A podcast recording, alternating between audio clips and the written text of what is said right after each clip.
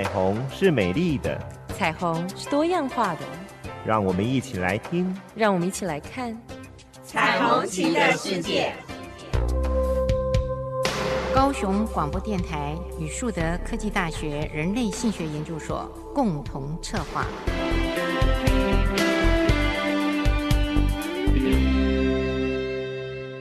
我是主持人倪燕青，我是主持人李寻，欢迎收听高雄广播电台 AM 一零八九 FM 九四点三彩虹旗的世界。今天的夜晚，嗯，不知道大家的心情如何？现在疫情有点微解封，可能还好一点点哈。哦，真的，嗯，我最近也很可爱。我知道疫情的情况底下，我们一直认为，像这些的疾病或是一些的意外，会影响到。感情对，但是有时候好像没有这些意外，也照样会影响感情。对，嗯，所以感情到底是怎么从好变得不好？哦，或是还对，我好像很少看到，哎，不好变好。对，没错，嗯，不好变好，哇，这个真的不容易，真的。哎，那好会变成不好，对。那旅行主持人可能要先从我们到底呃对人为什么会马上有这个好感？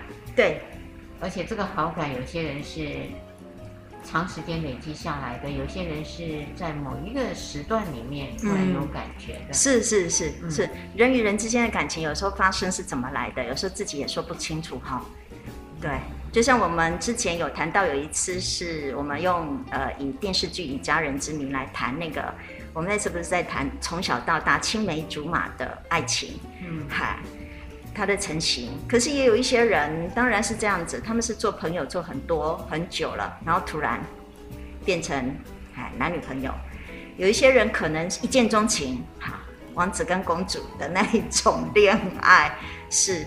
所以有很多人的情感关系，其实上真的是它的形成是非常非常多样化的，哈，我们很难说明到底是怎么样子开始哈。哇，那。应该会把所有的人都可以纳进来，也可能纳不进来喽。当然，当然。可是您知道，其实我觉得哈，这是一个性心理学非常好玩的一个研究呢。因为性心理学其中，譬如说像从演化心理学、从性心理学的一个研究里面来看，呃，当然可能听众会觉得我们说的太过学术。实际上，这是我们很大的部分是在研究到底人之间是怎么样互相吸引的，我们是怎么样挑选我们的伴侣的，对不对？那我们为什么会挑他，可是不挑别人？就像以前不是那个谁有提出一个叫养鱼，养鱼，你知道还记得那个养鱼策略吗？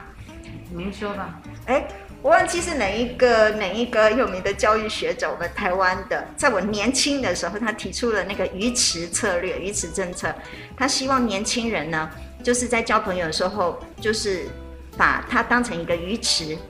男女朋友，哈，呃，男朋友或女朋友，像我的话，女生当然选男朋友。假设啊，哈，异性恋的一个思维，那我们会把我们的伴侣先用像养鱼的策略一样，在我的鱼池里面，从小鱼开始慢慢养到大鱼，并且他也希望在这个鱼池里面不是就一条鱼，而是他有很多条鱼，然后每一条鱼跟你之间的关系，它会开始有的成长，可是有的就会缩小，甚至有的就离开你的鱼池，跑到别人的鱼池里面去了。哎，你有没有听到这个鱼池理论？养鱼策略？没有哎。好，老师，这个有让我想到我们曾经呃过世的前总统李登辉。嗯嗯嗯。呃，因为他跟他的夫人曾文慧。嗯。我听说了哈，这个故事应该不晓得是不是确实性怎样，但是呢，就有点符合你刚刚说的嗯鱼池理论。呃，听说呃，李登辉前总统跟他的夫人认识的时候，是夫人好像还在念书的时候，嗯，中学，嗯，然后呢，嗯，他就喜欢了，然后就呃开始注意这个女孩子，然后锁定这个女孩子，嗯、慢慢慢慢的呢，呃，就认定是她，呃，一直到她不去交，没有机会去交别的男朋友，哦，哎，然后一直到后面。嗯，他终于可以跟他谈恋爱，可以跟他有一个呃很棒的一个呃后来的婚姻哈。嗯、那我就会想到说，哎，那这样子的策略呢，就很像哦，嗯，希望一个女孩子是忠贞的，今生今世没有接触过别的男人，然后你就锁定好目标呢，你就不要让他跑掉，好好的把它圈起来。对，豢养，呃，豢养，然后慢慢的就成为了你的伴侣。对，从某一个程度来看，他不算是青梅竹马，但是呢，他就是很早他就已经锁定了一个目标。对，呃，我觉得这个也要看运气。这真的。嗯，不见得你这样子的锁定，呃，就一定是这样。是是是，是，所以每一个人在呃，就是在交往的方式，那哪一些人成为伴侣啊？假设就是走一段路的伴侣，其实上它的形成的原因跟因素真的非常非常的多样跟复杂，对不对？嗯、就像这样子，可能我们的李前总统他所圈的鱼，他就是只有指定一条，他就选那一条。觉得可能以后未来有前景的那一条，可能很漂亮的，或者是最容易长大的，或是他觉得那一条鱼可能会是他唯一的选择。可是也有一些人，他是豢养很多条，嗨，他养他的鱼池里面其实是有很多条的，所以他有的时候就是我们觉得训练可能跟青少年来说，就是我们跟每一个人保持良好的关系，但是你不太一定。认为他一定就是我终身伴侣而已，而是你可能是培养一群朋友，哈，然后这群朋友你一个一个好跟他之间建立好关系，然后你再去看他对你的感觉怎么样。所以有些鱼它就会变得斑斓，它会吸引你的注意力，你也会开始吸引它的注意力。可是有些鱼它就会逃掉了，对不对？或是有些鱼，它就是只是跟你保持朋友关系而已。当然，但是我觉得在这些人当中，有的人是有心的。刚我们想说的那个例子是有心的。对，我也曾经呃遇过，听说呃有这个男主角跟这个女主角其实是平常有接近，嗯，但是那个接近呢，等于是呃帮忙补习功课。可是这个女孩子呢，在她补习的期间长达一年，她其实对这个女孩子是完全没有印象的。对，完全没有印象，只是，呃，可能家人要她帮忙去帮这个女孩子做补习。嗯哼。因为这个女孩子跟这个男主角的妹妹是同班同学，嗯，两个人想要考大学，所以呢，这男孩子呢，呃，因为他就类似那种，嗯，第一优秀的中学这样子的一个男孩子。念完了大学，所以他就帮他们两个补习，补习了一整年没有感觉。后来他自己留学到美国去了以后，嗯，呃，他自己去认识了一个女孩，嗯，然后很喜欢，就私自在美国就自己结婚了。这个倒是很特别，因为以他的家教而言，他是会是顺从母亲的，可是他没有，他就觉得很难得，人生第一次的婚姻该自己决定。人生每一个婚姻，有有些人不见得，所以这个故事是有趣的。真的谈到那个呃人的认识，对对对对，他就呃认识了他的太太。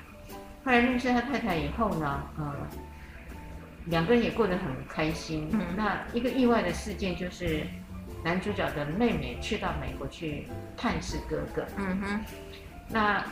这个女孩子哦，就是她的大嫂，呃，原则上是在美国长大的华裔，所以她所有的行为思维呢都很洋化。对，她家有冰箱，那中国人就认为哥哥的家就是我的家，没错。所以她肚子饿了，想要干嘛，就冰箱打开来就自己弄了，自己吃了。对对对对。哎，那这个大嫂一回来就觉得，嗯、呃，你事先应该打个电话，嗯，或是先问我一下，可不可以动？嗯，啊，有一些东西我可能要做什么、嗯、啊，而不是你你吃掉了，那我的。本来要做的一些晚餐啊什么之类就没有了，那认为这个嗯应该是说小姑呢没有礼貌，嗯，就说你随便翻动东西，虽然是家人，但是还是有一个各自的一个嗯很重要的自主，啊，那当然就被嫂嫂念了一顿，那妹妹呢就回台湾来就跟妈妈说了告状是。妈妈一听，哇，这下可好，我的女儿去到你那儿，那这个媳妇是这样，嗯，嗯，就生气了，就去到美国兴师问罪，嗯，然后呢，这个媳妇呢，呃，并没有像中国的媳妇是礼让，当然，哎，他就告诉他我们的规矩什么什么之类的，是是是是，呃，这个老人家呢，嗯，当场就告诉这个儿子说离婚了。对，天哪！对，当场就告诉儿子说：“你要他还是要我？”那你如果要他，那你就不是我的儿子，因为他是唯一的独生子。是是，这个男的就回到了台湾。所以这男生结婚是自己决定，但是离婚是被妈妈迫的，对，迫那迫强迫的。他没有孩子，哦、嗯，没有生小孩。然后回到台湾以后呢，妈妈就很怕他孤独，嗯，嗯，就介绍了当时他在帮他补习的这个女孩子，对，他妹妹的同学，哎，给他认识。那因为这个女孩子呢，听说了很有心，因为在他当学生的时期呢，他就很很喜欢这个家，还是很喜欢这个男孩，我就不知道。嗯，他就经常就跑这个呃同学的家，然后就跟他的母亲也处得很好，跟这个呃未来的小姑也处得很好。所以呢，呃，他的母亲呢后来呃就用了一些方式让儿子跟这个女孩子相处。相处了以后，呃，他就一直都没有，呃，任何感觉。但是母亲就一直告诉他，这女孩子很好。对。那不晓得他是孤独呢，还是觉得这一生呢，反正好像没辙了。嗯嗯。连连婚姻到后来都变成这样了，再反抗好像也没有什么意义了，就结婚了。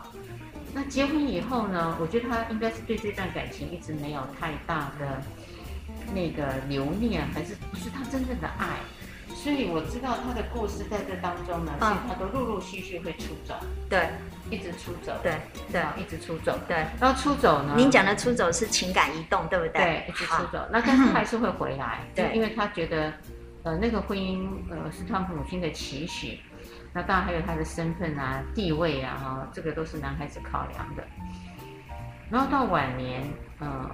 接近晚年，大概五十多岁的时候，他认识了一个女女性，嗯，非常非常，应该是对他也很好，呃，事业的帮助也很大，呃，也很有才华，他也很喜欢。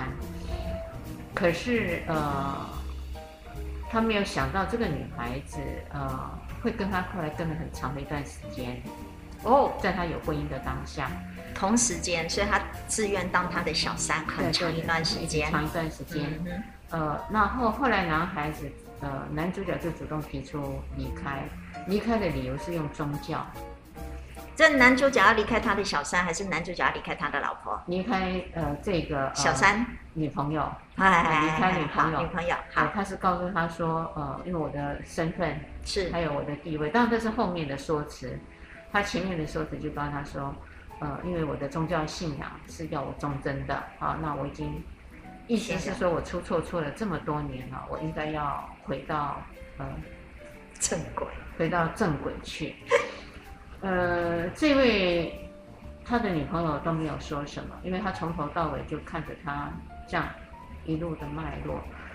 呃，当然，他们后面呢就变成呃很快的从情人的身份，很亲密的爱人、情人的身份，就变成了一般的朋友，嗯、一般一般的朋友。嗯呃，那我在看这个故事的时候，我就在想说，那个的变质到底是什么？是，是，是对这个男人而言，呃，这段的情感到底是什么？对，啊、好像呃，那个他的宗教信仰的那个呃属灵，嗯，啊、呃，还有他的身份地位，其实是大于呃他自己原来要的爱情，哎、嗯，然后。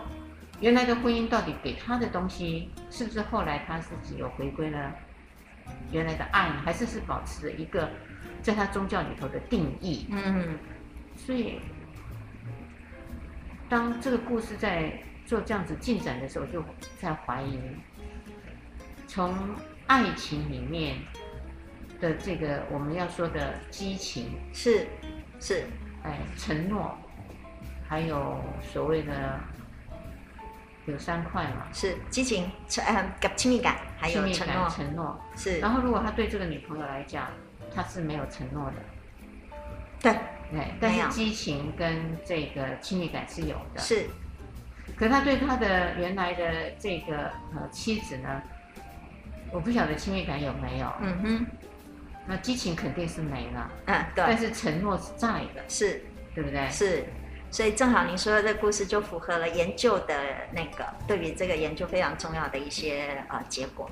那我们等一下再谈哦。来、嗯，先调一下听者们的那个，嗯，对啦。但是我就想说，每一个人的故事的精彩度，每一个故事的精彩度，呃，都很不一样。那如果你是那个其中的主角啊，嗯，呃、你的心情一定是像这场大雨。有时候我们高雄也会下大雨，当然这几天然后也会淹水，是是是。那水没有退，就很难过。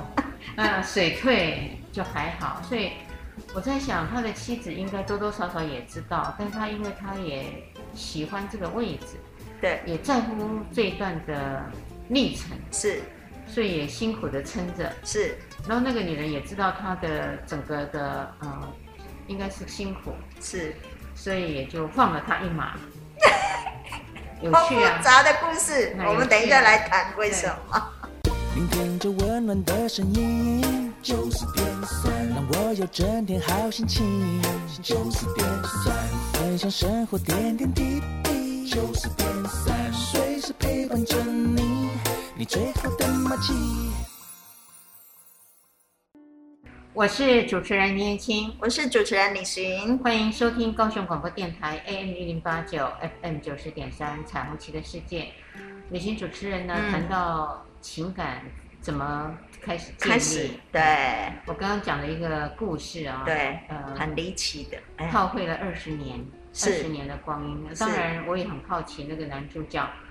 呃，在他的心中，到底原来的婚姻是什么？是啊，然后后来的这位女朋友，对，在他的心目中又是什么？是啊，呃，都不得其解。是，可是如果按照研究上面显示，哈，其实按照我们日常生活当中，我们会认为，其实谈恋爱的时候那个激情非常重要，因为我们从小看到太多的那种神话故事，哎，就是童话故事，王子公主啊，好的，对，对。从此过着幸福、快乐、美满的日子，并且在我们的幻想里面，我们都认为爱情其实是美妙可爱的，所以会觉得那个激情本身是一个非常美好的。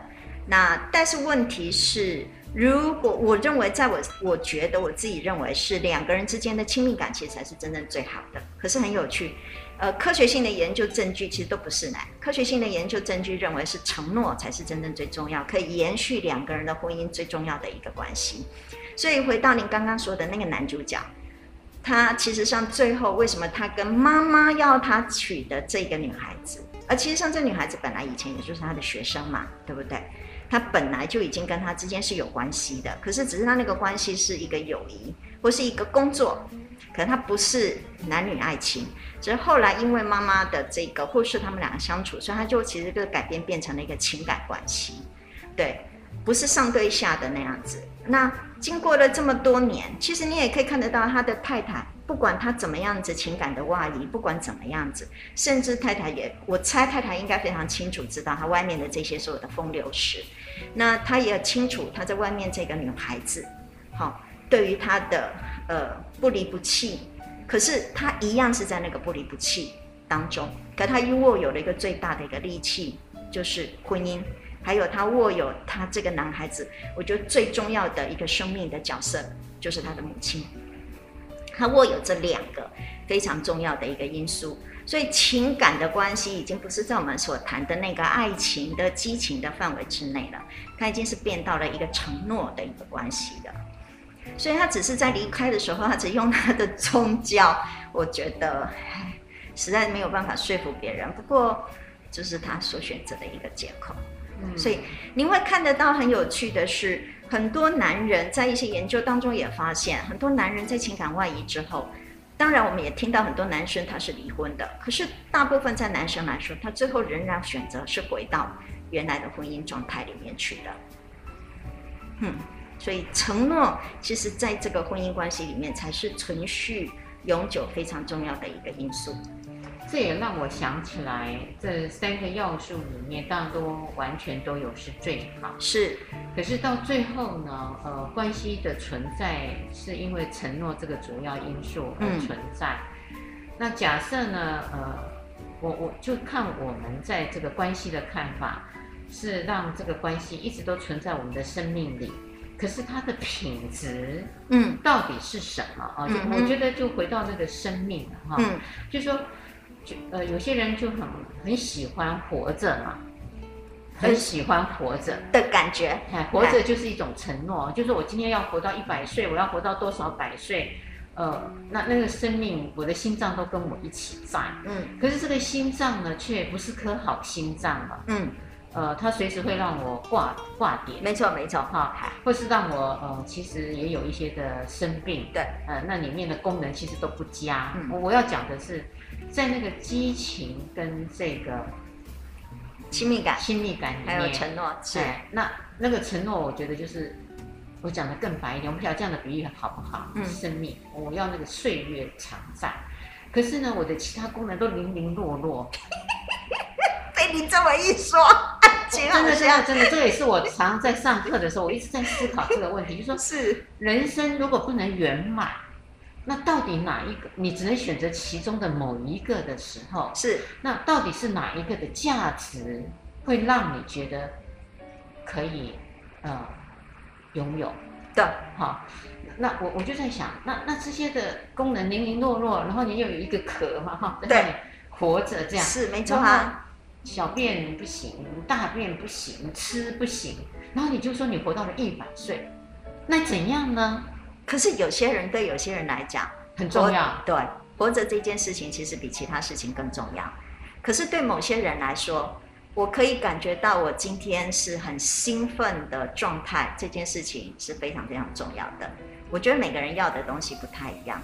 不过在这地方，我要不要先暂时停一下？因为有的时候有些听众不是每一个礼拜都听我们的哈。我们要先介绍一下这一个爱情的理论，因为这一个科学家们其实研究爱情这件事情是永无止境的，太多人在研究爱情，只是我们常常会使用这个人叫 Sternberg 耶鲁大学这个人他的理论。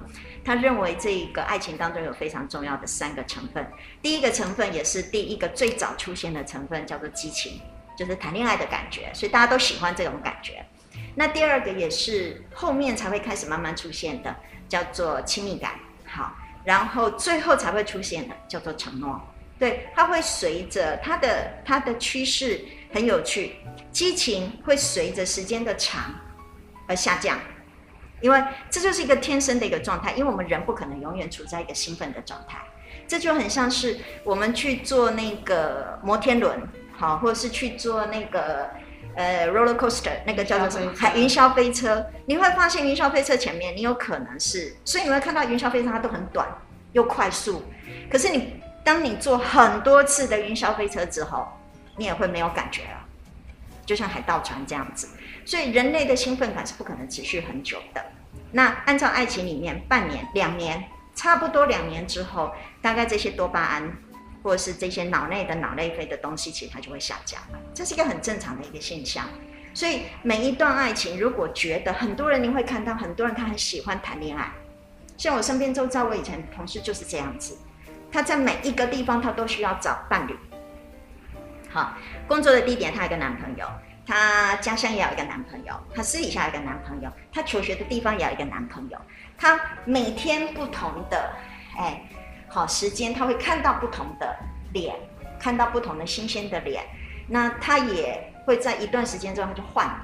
所以有一些人他就是喜欢这种谈恋爱的感觉，为什么？因为这个多巴胺的东西跟这个激情它会不断出现，所以对他们来说，他可能同时间很多个男朋友，同时间很多个女朋友，或是男朋友女朋友换的频率是一定会比较高的，可能。可是对他来说这件事情是重要的。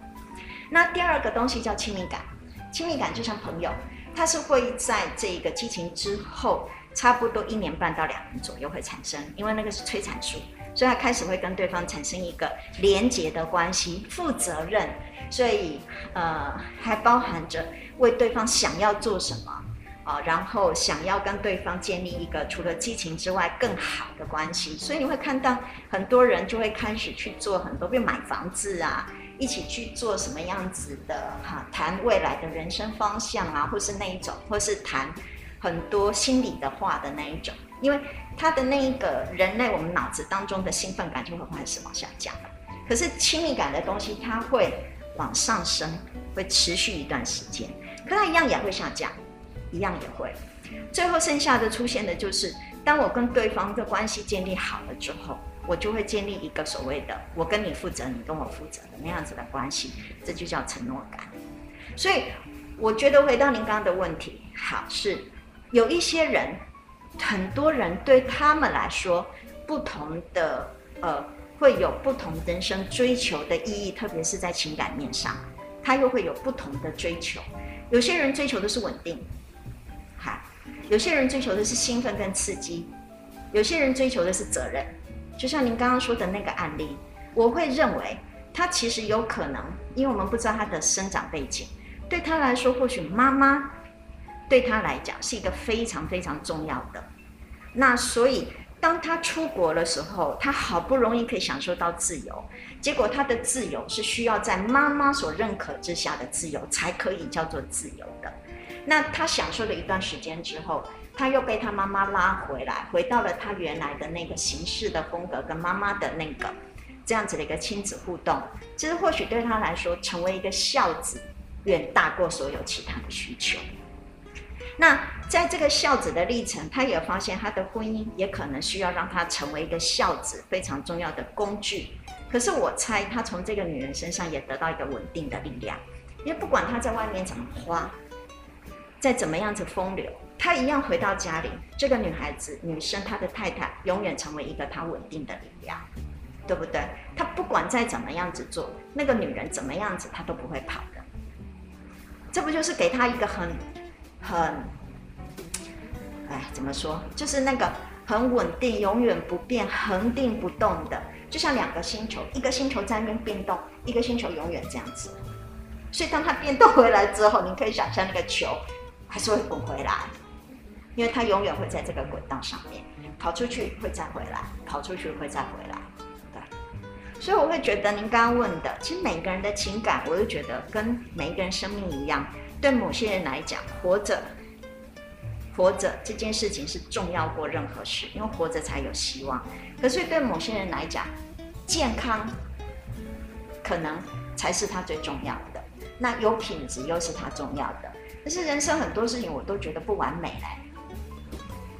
是啊。确实是会是像您刚刚说的，是会有不完美，嗯，因此那个价值会决定了你的决定，对，对，你采取的不同的价值，呃，就会有一些的决定。那当然，刚刚我们在谈的跟他的背景因素，呃，有很大的关系，这个也都会是一个加强，嗯嗯，因为我我也在想，呃。刚刚我举的那个例子的故事，其实这个故事也有撞击我。嗯，说针头也有撞击我。那因为我知道哪个部分最撞击你啊？诶，应该是说，呃，在这一位原来呃的太太的身上，我就不知道她秉持的意念是什么。因为在当下，你说第二个太太哈，嗯啊，她的那个生活品质其实是非常不好。嗯，如果以她。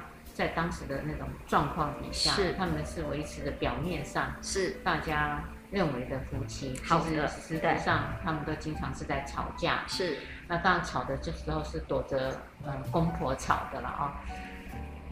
而且在呃这样子的脉络下，我觉得那也是伤心。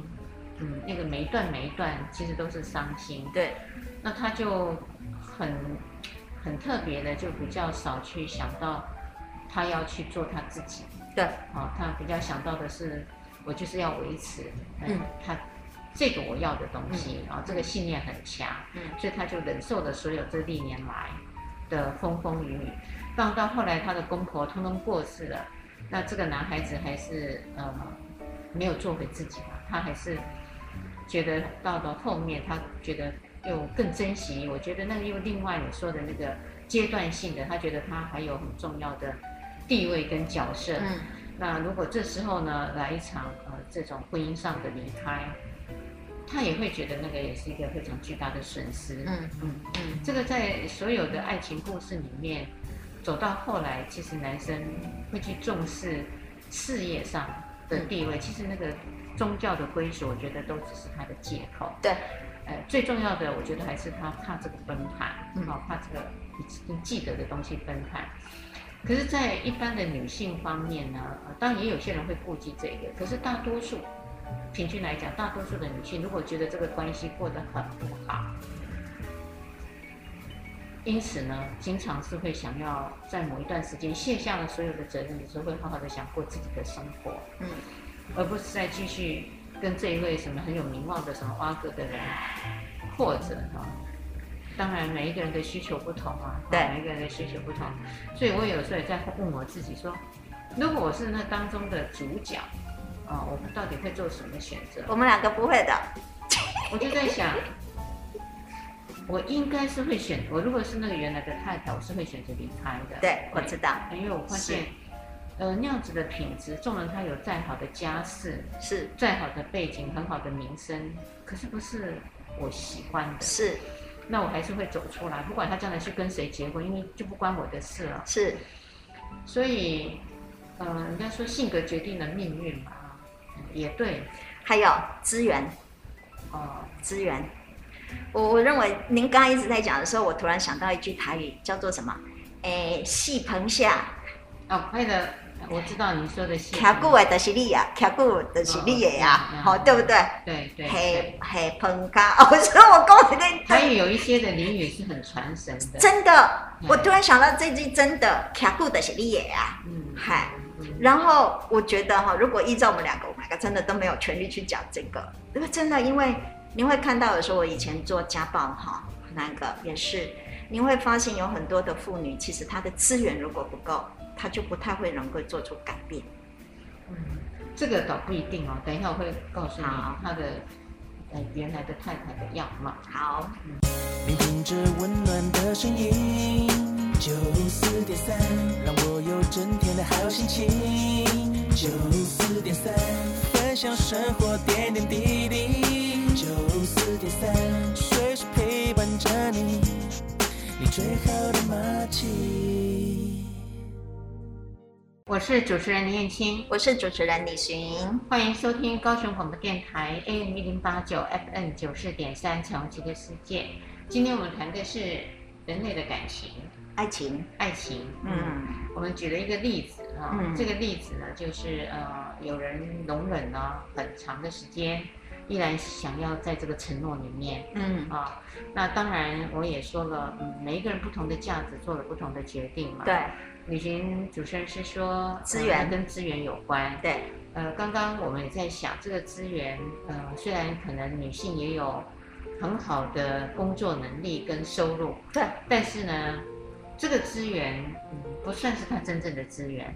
这资源其实我觉得可以，可能如果仔细分的话，有一些东西真的是外表，好，外界又包含着我们的经济能力、自主的能力、行动的自主。好，这还有非常重要，我觉得思考的自主力、思想的自主力，其实才是所有自主当中非常重要的。因为人类绝大部分虽然看起来资源很多，可是问题是，只要我们相信自己做不到，我们相信自己没有办法。我们相信自己没有可以开创自己新的人生的一个想法的话，能力，能力我们不做不到，我没办法。不管资源再怎么多，其实都是枉然。对，我也有这样子的一个朋友，她也是家里非常的富有，可是她的老公也是，就是因为太过富有啊，这不能这么说嘛，哈。OK，哎，老公非常的富有，然后做那个建筑业什么诸如此类，然后非常非常的有钱，可是女朋友一个换一个。啊、老婆跟他结婚非常多年，孩子也都很大，都独立了。你也觉得，其实对他来说，他也非常多的资源，因为他也很有钱，老公有钱，他当然也很有钱，出入都豪宅，我住在那个澄清湖附近那种豪宅，哈。问题是，他一样不快乐，哈，他一样可以离开那样子让他不快乐的婚姻。可是太多的女人会很担心，当我离开了之后，我就孤身一人，那我一个人有没有办法再度让我自己的生活重新变得有意义了？那倒还不如，如果我不确定我的未来的时候，又很害怕的时候，那我不如待在这个我已经很清楚我会是什么样子的样貌了，不就是这样？因为人类很多时候其实在生活当中要的就是一个控制感。所谓的控制感指的是，我可以控制我的生活，我知道我的生活是什么样貌。可能她也是家暴受暴妇女，可是那个一样是控制感。我也很清楚知道我的老公今天回来，他可能今天 OK，今天喝酒了，或是今天怎么样了，或我说了什么样的话，他会打我。可是这个都是在我觉得是那个叫做控制感，对，就是那个叫做控制感的的那个状态。人类是需要这种东西的，对。可是。对于我可以说我们两个哈，因为我们两个的性格跟个性跟我们所从事的工作跟世界，我们是，我们是其实是觉得所有的事情都是我自己可以自主、可以自控。我做什么事情之后的那一个结果是我可以掌控的，并且我也愿意要去知道那个未知，并且我也知道自己有能力，我可以去做一个未知的事情，后面的那个结果我们可以掌握的，所以我们可以愿意要去做这样子你说的改变，好，或是我愿意可能我离开这个人，我后面的生活我仍然没有问题的，可是有太多的人他其实上不是这个样子。你这个呃呃的一番话呢，让我想到了在呃美国有一位女性，嗯、呃，电影里面我已经忘了她的电影。这个女孩子在早期的年代里面，呃，其实她家里头的姐妹们，呃，都做了传统的思维，出嫁的啦，嗯，呃，结婚的啦，哈，都运作的这样，只有她一直都不结婚。那在这样子一个不结婚的状况下，当然他们的母亲啊，还有这些姐妹们就会觉得她，呃，非常的怪异，对，不符合是当年的状态。听说这个女孩子到了四十五岁的那一年依然单身，依然单身。现在当然都非常普遍了，嗯，就在早期，你四十五岁没有结婚很少数。嗯、呃，有一天呢，她就跟着她的年老的母亲对话。他就跟他母亲说，呃，如果当年，呃，他母亲说，你当年如果嫁给某某某某谁啊，啊、呃，就不就好了吗？那这女孩子说，是啊，现在回想起来，也许应该下这个决定。他说，呃，没有错，妈，你说的很好。那他妈妈说，那你现在后悔了吧？好，就问了这个女孩子。然后就又在问这个女孩子说：“你现在还喜欢那个男的吗？啊、嗯哦，因为那个男的已经结婚了。”那这女孩子说：“妈，我也很诚实的跟你说，到现在哦，我也说不上来我到底喜不喜欢这个男孩子。可是我很确定的，到我现在这个的我，我只是害怕孤独而已。嗯，我我有时候觉得自己一个人的时候有点孤单，那很想要有人陪。那个好像跟感情无关呢。没错。”他妈妈就这样子，眼睛瞪很大。他心想说：“哎，什么话哈？”但是女孩子说：“妈是真的，我有时候会后悔，是因为我觉得有时候我孤独起来，我也会有点难过。但是你问我需不需要一个男人去嫁给他，那倒不见得。嗯，如果我可以克服掉这个孤独感，我应该就可以完备了。嗯，所以我就在想，哎，其实人类哦，如果可以把那个孤独处理好，是就很。可以面对很多事的，是，是，这个是为什么？我其实看到很多青少年，我们的学生，哈，大学大学的学生，就有时候会问他们干嘛谈恋爱，嗯，他会告诉你说对方怎么样啊，我们怎么样啊，诸此类。可是你深究其中的原因，谈恋爱只有一个因素，害怕孤单而已，就这么简单。因为孤独这件事情是人类情感当中一个非常深跟非常可怕。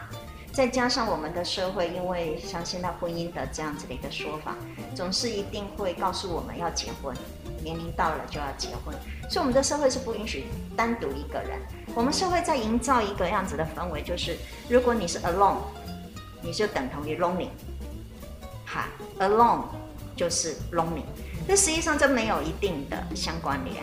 可是也有太多的人，其实，在自己的呃，就是在自己的那个自我的概念里面，也认为，其实我需要找到伴侣。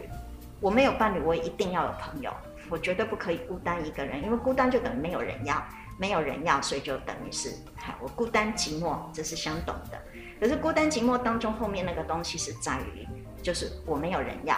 那我没有人要，后面的再一个东西就是我没有好到有人会爱我。那个、那个、那个是一个很非常深的一个东西的连接，所以我们回来很多时候，其实情感关系里面，我认为情感，哎，其实很多人就像您刚刚说的，只是活着，有那个情感关系，可是那个情感已经品质到遭到，比如说暴力、威胁。很多的伤害、创伤的东西在里面，可是你看到他，他仍然还在维持这样子的一个关系。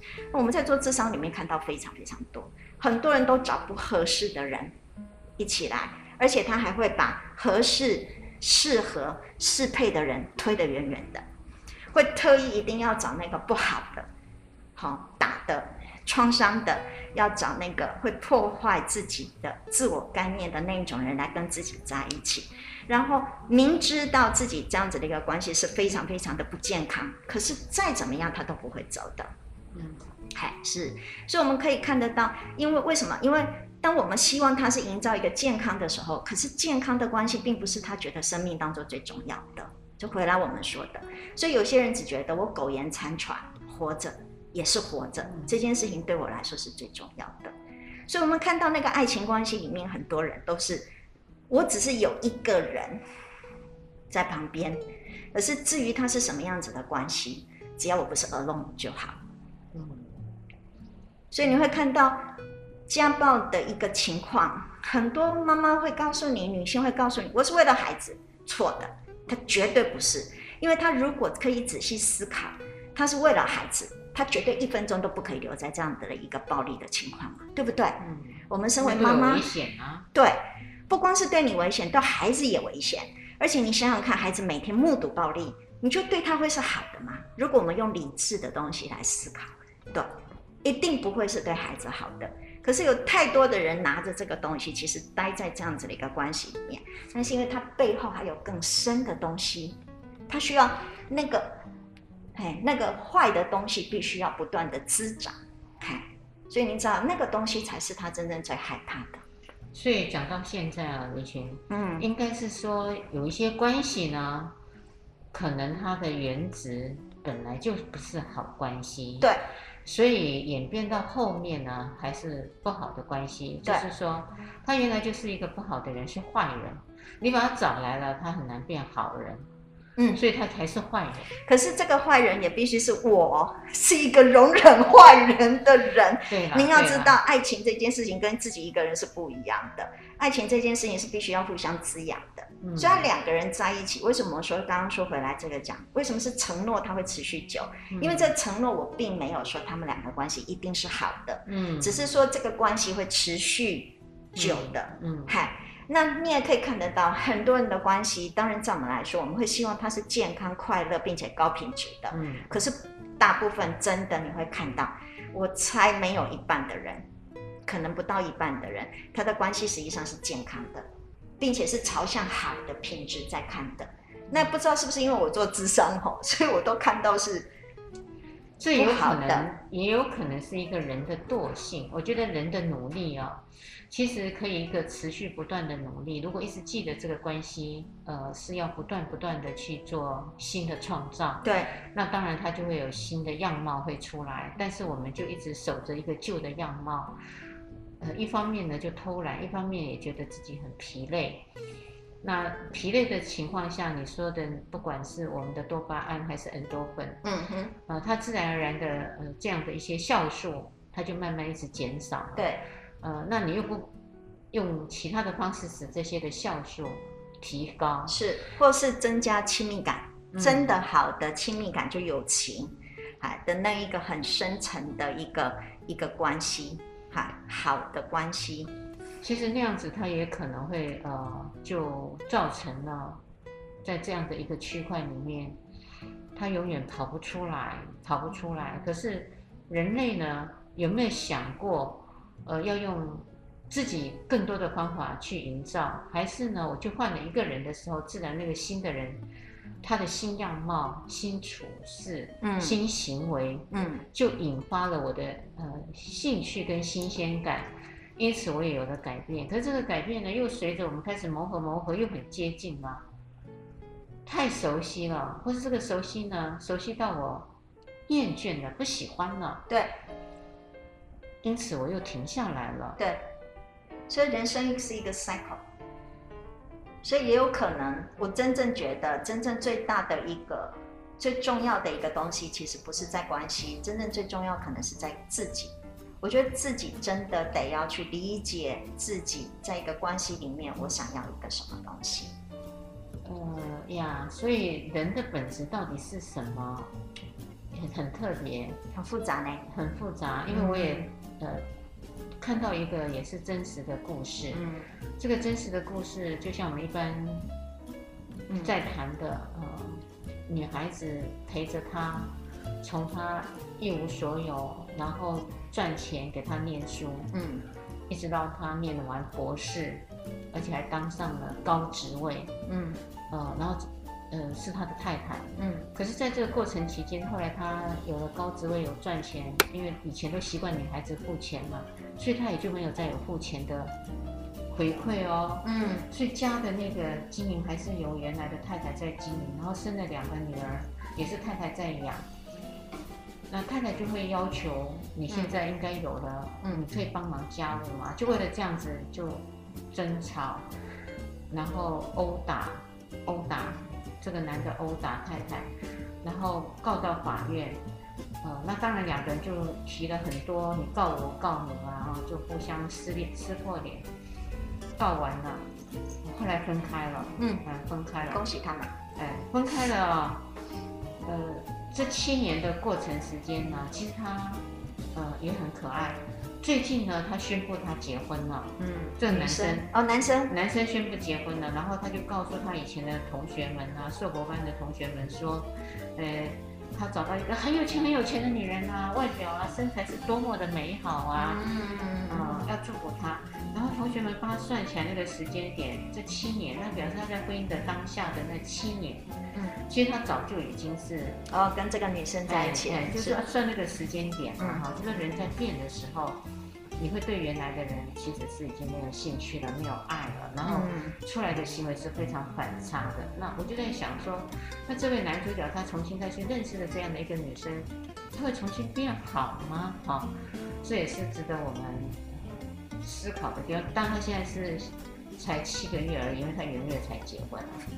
嗯，那到底后续会怎么样？不知道了。如果听众们要再听好听的，就要守住每个礼拜天晚上的十点到十一点，高雄广播电台 AM 一零八九 FM 九四点三。我们会有彩蛋哟，彩蛋哦。拜拜，拜。